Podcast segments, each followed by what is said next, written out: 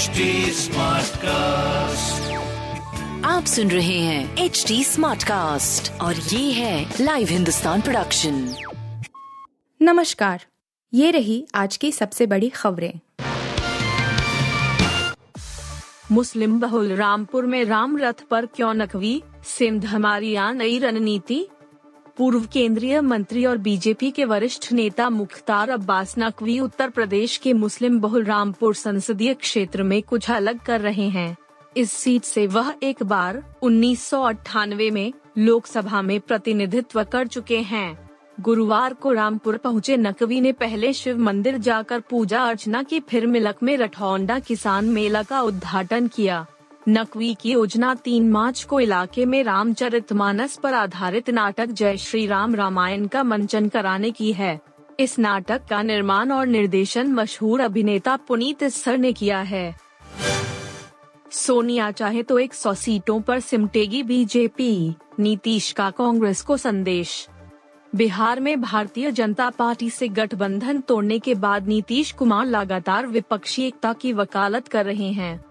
इसके लिए उन्होंने दिल्ली में विपक्षी दलों के नेताओं के साथ कई बैठकें की और आगामी लोकसभा चुनाव में साथ लड़ने की उनसे अपील की थी। इस दौरान उन्होंने आरजेडी सुप्रीमो लालू प्रसाद यादव के साथ सोनिया गांधी से भी मुलाकात की थी। इससे पहले वह राहुल गांधी से भी मिलने दिल्ली में उनके आवास पर मिलने पहुँचे थे। नीतीश कुमार ने फिर एक बार बीजेपी विरोधी गठबंधन को लेकर बड़ा बयान दिया है। उन्होंने अब गेंद कांग्रेस के पाले में डाल दी और सोनिया और राहुल गांधी से विपक्षी एकता की पहल करने के लिए कहा है।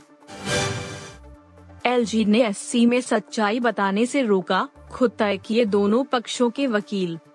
दिल्ली के मुख्यमंत्री अरविंद केजरीवाल ने शनिवार को प्रेस कॉन्फ्रेंस कर एक बार फिर दिल्ली के उपराज्यपाल वी के सक्सेना के खिलाफ मोर्चा खोल दिया है।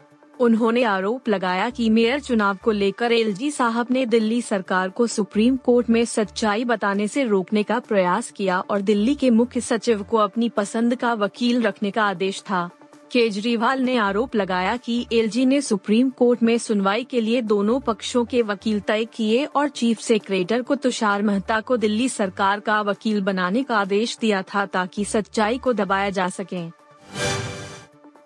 बूढ़े मतलब और कहानियाँ बनाने में माहिर सोरोस पर जयशंकर का पलटवार विदेश मंत्री एस जयशंकर ने शनिवार को भारत के लोकतंत्र पर अपनी टिप्पणी के लिए अमेरिकी अरबपति निवेशक जॉर्ज सोरोस पर तंज कसते हुए कहा कि वह बूढ़े अमीर मतलब और खतरनाक हैं, जो कहानियाँ बनाने में माहिर हैं।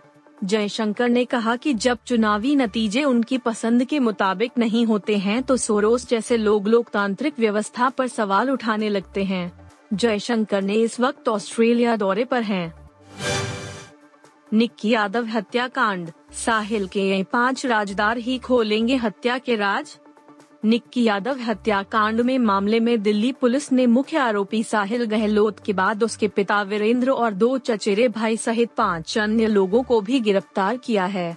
शुक्रवार को गिरफ़्तार किए गए पाँच आरोपियों को पुलिस ने शुक्रवार रात को कोर्ट में पेश किया गया, जहाँ से उन्हें दो दिन की पुलिस रिमांड पर भेज दिया गया है। पुलिस ने उस आर्य समाज मंदिर के पुजारी से भी पूछताछ की जहाँ निक्की और साहिल की शादी हुई थी। निक्की हरियाणा के झज्जर की रहने वाली थी।